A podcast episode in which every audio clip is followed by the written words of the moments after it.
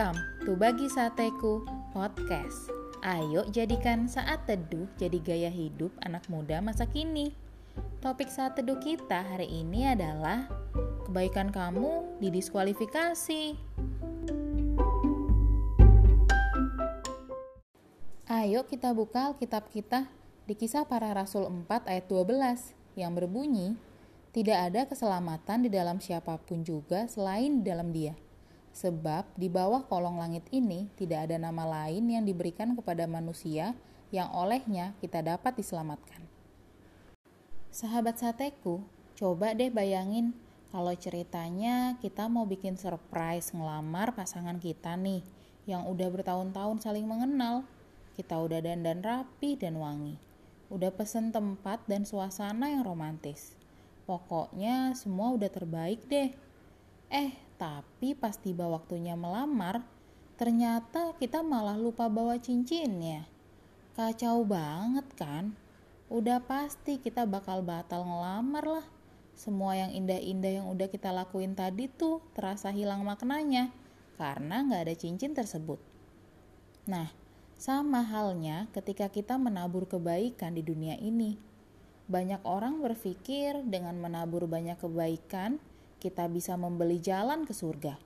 Kita pikir perbuatan baik kita menjadi suatu nilai yang berharga untuk membawa kita masuk dalam surga nanti.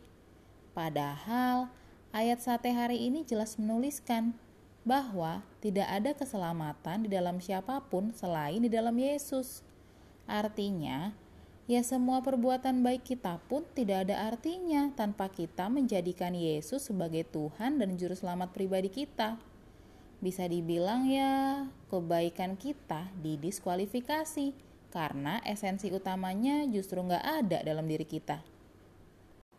Jadi sayang banget dong kita udah menabur begitu banyak kebaikan tapi ketika kita menghembuskan nafas terakhir nih eh ternyata semua kebaikan kita itu jadi nggak bermakna atau sia-sia karena kita belum percaya kepada Yesus kebaikan kita nggak bisa menyelamatkan kita.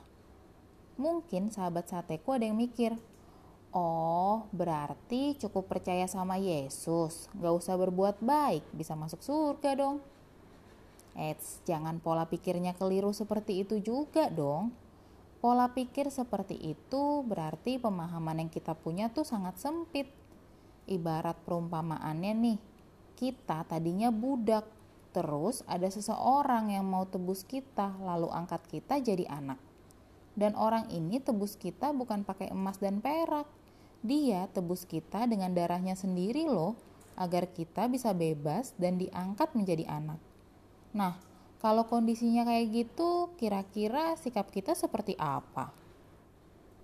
Masa iya sih kita tega kayak, ya yang penting gue udah ditebus, gue udah jadi anak nih, Bodoh amat deh sama orang yang nebus gue.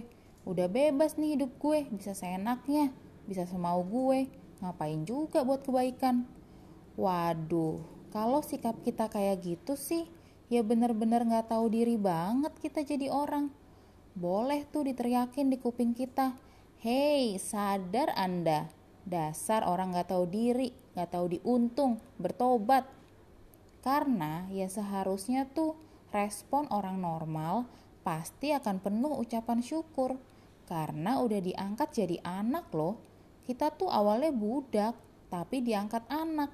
Pasti terharu nggak sih dan terus berterima kasih? Dan tentunya nggak berhenti cuma berterima kasih. Pasti rasa syukur kita itu tercermin dari kelakuan kita sehari-hari.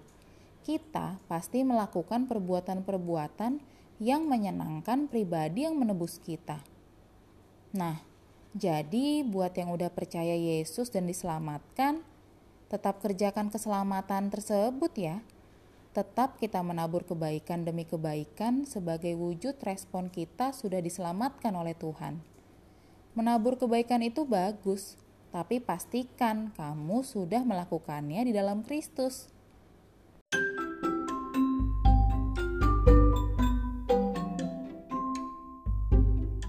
Oke deh sahabat sateku, terima kasih ya sudah saat teduh bersama Bagi Sateku Podcast. Tetap semangat saat teduh setiap harinya. Sampai jumpa di saat teduh-saat teduh berikutnya. God bless you. thank you